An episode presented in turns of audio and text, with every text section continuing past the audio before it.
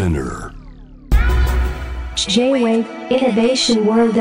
Podcast. Life Update. J-WAVE イノベーションワールドエラー後藤正文がナビゲートしています。ここからはライフアップデートノンジャンルノンカテゴリーでイノベーションの最前線にインサイトします。今回アップデートするのはバランスの取れた価値基準です。このテーマでお話を伺うのは高品質の食材をオンラインで直売する。食べ直を運営する。ビビットガーデン CEO の秋元里奈さんです。秋元さんよろしくお願いします。よろしくお願いします。はいじゃあここで秋元里奈さんのプロフィールを紹介します。慶應義塾大学を卒業後 DNA を経て2016年に25歳でビビッドガーデンを創業。2017年に食べチョクをリリースされました去年はですね、フォーブスジャパンが選ぶ世界を変える30歳未満の30人にも選ばれたお一人です。早速この、まあズームなんで見えてるんですけど、服装が食べ直 T シャツですね。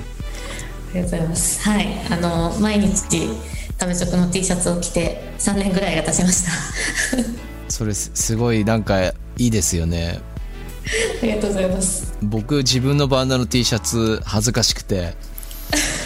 あの、パジャマぐらいにしかできないですね。街とか歩いてて見つかって、その自分のバンドの T シャツとかだと、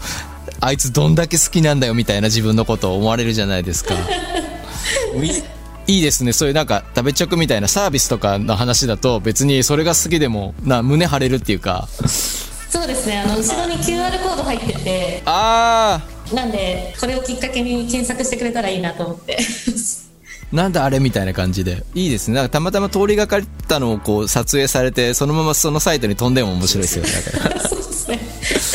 食べ直のなんかサイト見させていただいて、はい。はい。すごいおしゃれで、なんか買いたくなりますね。はい。ありがとうございます。いろいろ、あのお肉もお魚も、うんあ。の野菜も果物もいっぱいあります。これでも、あの、多分リスナーの方、知ってる方、し知らない方いらっしゃると思うんで、まあ、はい。あの、たんどのようなサービスかというのをお聞かせ願えると。えっと、食べ直は全国の一次生産者さんから直接食材を取り寄せられるオンライン上のマルシェのようなサービス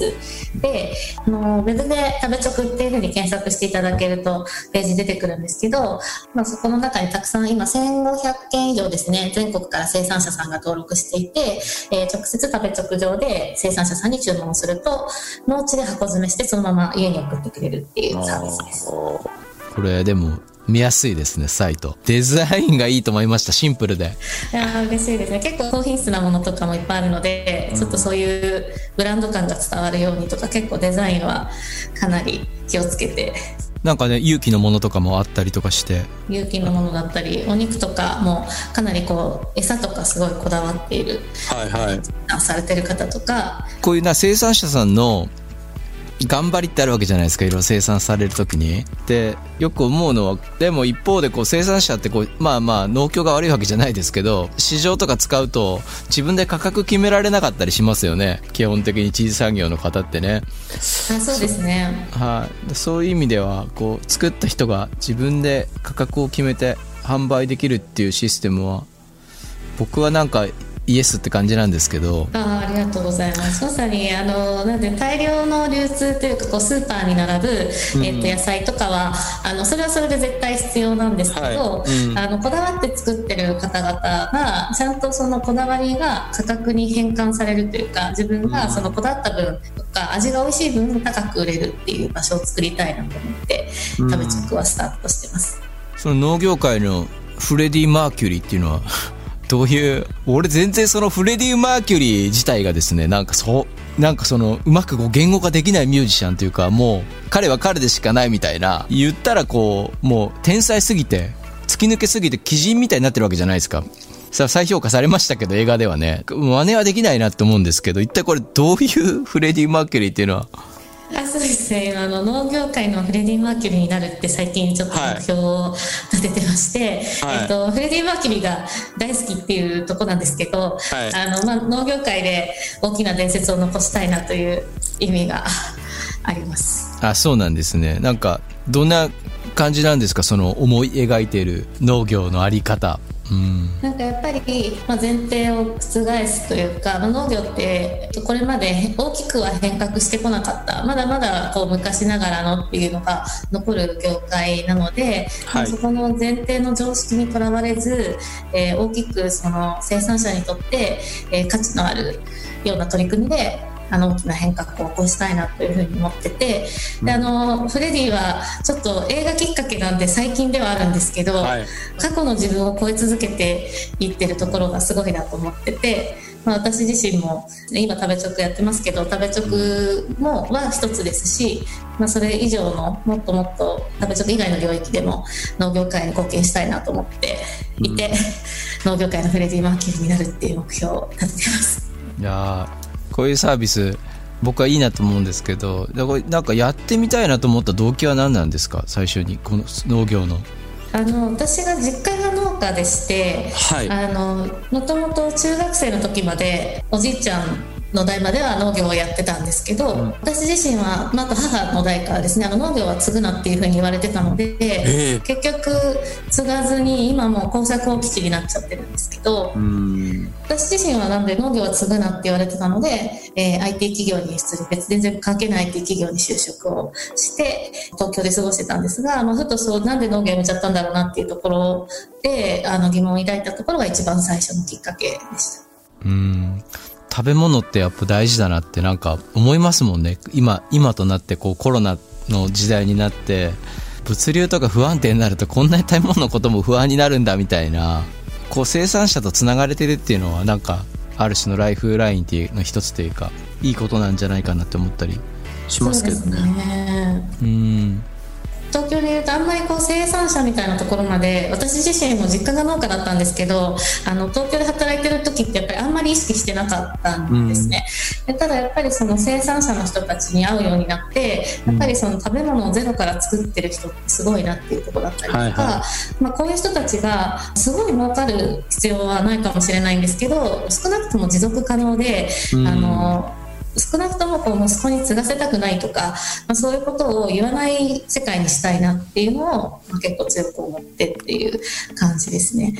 もまあ、もっと言うとやっぱ継いでほしいと思うとかなんかそういうこうポジティブな業界にしたいなと思って。でも本当にそうですよね。いなくなったら困る職業じゃないですか。食品ってなかったら困るし。でもその割にこう収入が多くない要はま東京でなんだろう起業だとか言ってる人の方がお金儲かってるわけでなんかそのあたりも僕はすごくこの時期に考えたというか例えばまあインフラのなんかこう維持とかでもそうかもしれないですけど自粛できない人たちの仕事ってその人たちが自粛しちゃうと僕らの生活が行き詰まるから自粛できないわけで大変な割に収入が少ないイメージってやっぱありますもんね。なんかスーパーのまあ食品を否定するわけじゃないですけど割とまあスーパーの食品がどうしてあんなに粒が揃ってるかって言ったらそれは買う僕たちの側が粒を揃えろって思ってるからというかそれがこういう循環になっちゃってるんでなんかねこういう通販とかでまあ別に品質がどうとかじゃなくてまあ有機とかのものを買ったら虫がたまに入ってるぐらいはまあそりゃそうだろみたいなところは僕あったりするんですけど緩いけどあったかいつながりがなにつながっていくといいですよね。こういう食べチョクみたいなね。なんかまあこういうサービスをしながら、まあ、この今のコロナの時期に考えたりしたことってありますか？例えば自分たちのやってることって今後どうなっていくんだろうみたいな想像って。やっぱり生産者さんからすごい SOS があって特にその生育が止まらないものだったりするので、はいはい。もうこれだけできちゃってるけどあ玉ねぎが3トンあるのにもう売り先がないとかそういう状態が結構いろんな各地から。最近だとまだやっぱり今影響あって、えっと、例えばいちご狩りとかあのさくらんぼ狩りとか、はい。こう観光農園やってたところとかは、もうバスツアーとかが全部中止になっちゃってもう桜もたくさん実ってるんだけど誰もお客さんがいないとかそういうのとかで結構影響出てます。なんか重たいですね。でも食べたいけど ね。まあそう。マッチングっていうのはね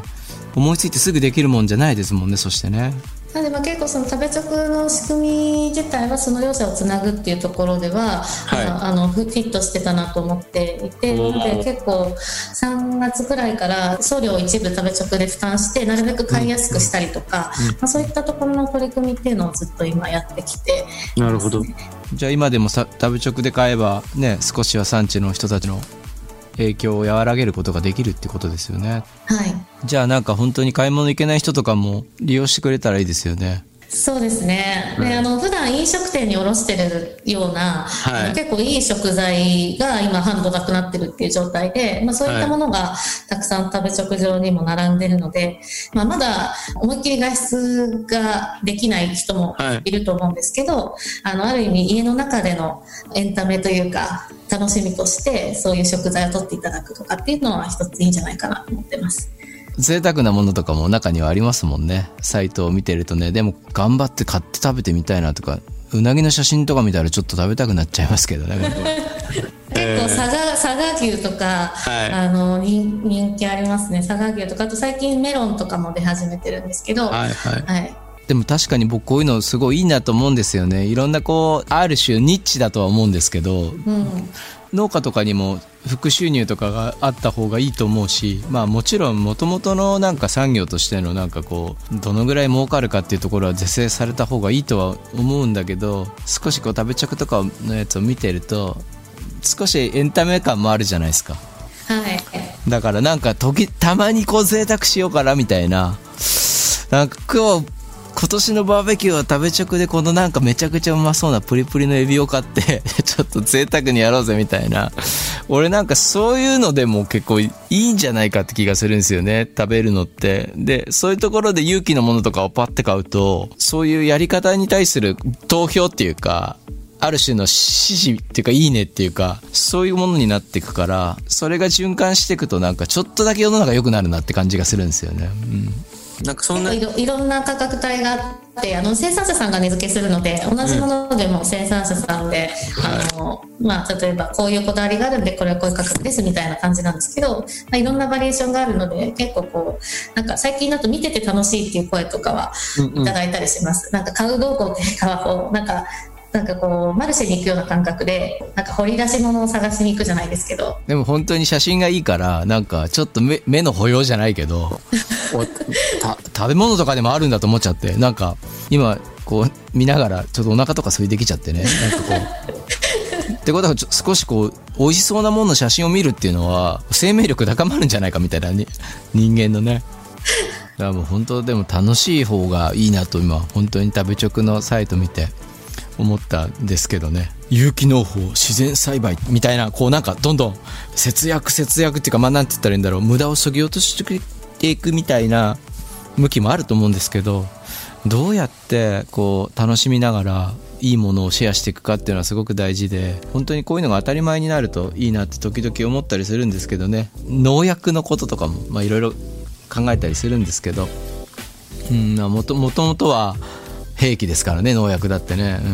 ん。だからそういうねこと考えて。栽培方法とか味とかも一つですし、あの届くとあの手紙が入ってたりとか農家さんによってこうおまけ入れてくれたりなんかあとおすすめの食べ方を書いてあったりとかなんかこうか買ってみると当たり前なんですけどその先に生身の人間がいる感じがするわかります。一つ、あの結構大事だなと思って。農家農家おまけ問題ありますよ時々あおまけ問題って言っちゃあれですけどね。もらっといてね。前に結構大量の干し椎茸をもらった時に僕全然気づかなかったんですけど干し椎茸ってむちゃくちゃ臭いんですよ。臭いっていうかあの干し椎茸の匂いが臭いっていうより強いんですよね。うんうんうんうちのおじいちゃんも農家なんですけどうちのなんかあのキッチンの棚の一つが開けたらそのすっごい濃い農家の匂いがするようになってあこれだったんだあの倉庫の匂いみたいな。まあ本当美味しいんだけどああでもこういうところになんていうの？食べ物ならではのものことっていうかお店で食べたらそんなこと一切考えなかったけど干し椎茸保管するの難しいんだとかね思ったりとか。調べたりしますもんね。なんか知らないものが届いたりして、なんか自分だと選んで買わなかったりするんですけどあの入っててあの初めて知ったりとか、そういったものを私は結構農家さんからやっぱり買うんで初めて出会う食材とかはやっぱり毎回何かしら入ってたりするんで、結構そこから調べて勉強したりとかっていうのも結構あります。うん。でもいいですよね。食って本当に僕はなんかこのコロナの間にあの自炊いっぱいしてたんですけどなんかご飯作るのってこう単純にこう生命力上がってくるなみたいな野菜の保存の仕方わかんないやとかもともとの農家とか土地とかとのつながりっていうのがこういう買い物しながらでも少しでも回復されたらいいですよね本当にね。そうですね。なんかこう興味が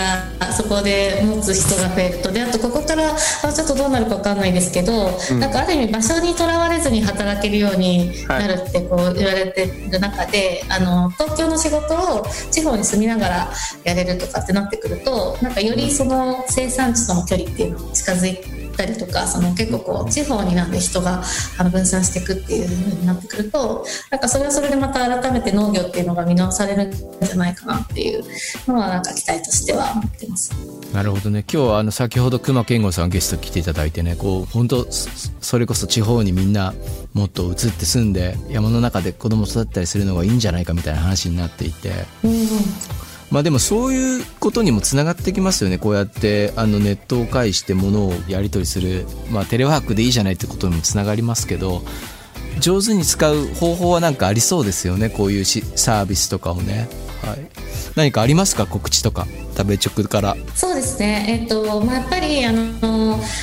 まだまだあの農家さん売り先がなくなってしまってる人っていうのがやっぱりまだまだたくさんいらっしゃってで私たちのところにも毎日 SOS が来てるっていう状態なんですけどあの最近その水晶さんの、えーと、一部送料を負担してくれるプログラムとかっていうのもスタートしてあの、まあ、あの買い手からしても買いやすいタイミングだとは思うので、うん、あのすごくいい商品っていうかこだわって作ってらっしゃる方々たくさんいらっしゃるので、はい、この機会に見てもらえたら嬉しいなと思います。わかりました。食べ直で検索したら出てきますよねすぐね。食べ直で検索していただけたら出てきます。はい。というわけで今日は食べ直を運営するビビットガーデン CEO の秋元里奈さんをお迎えしました。どうもありがとうございました。ありがとうございました「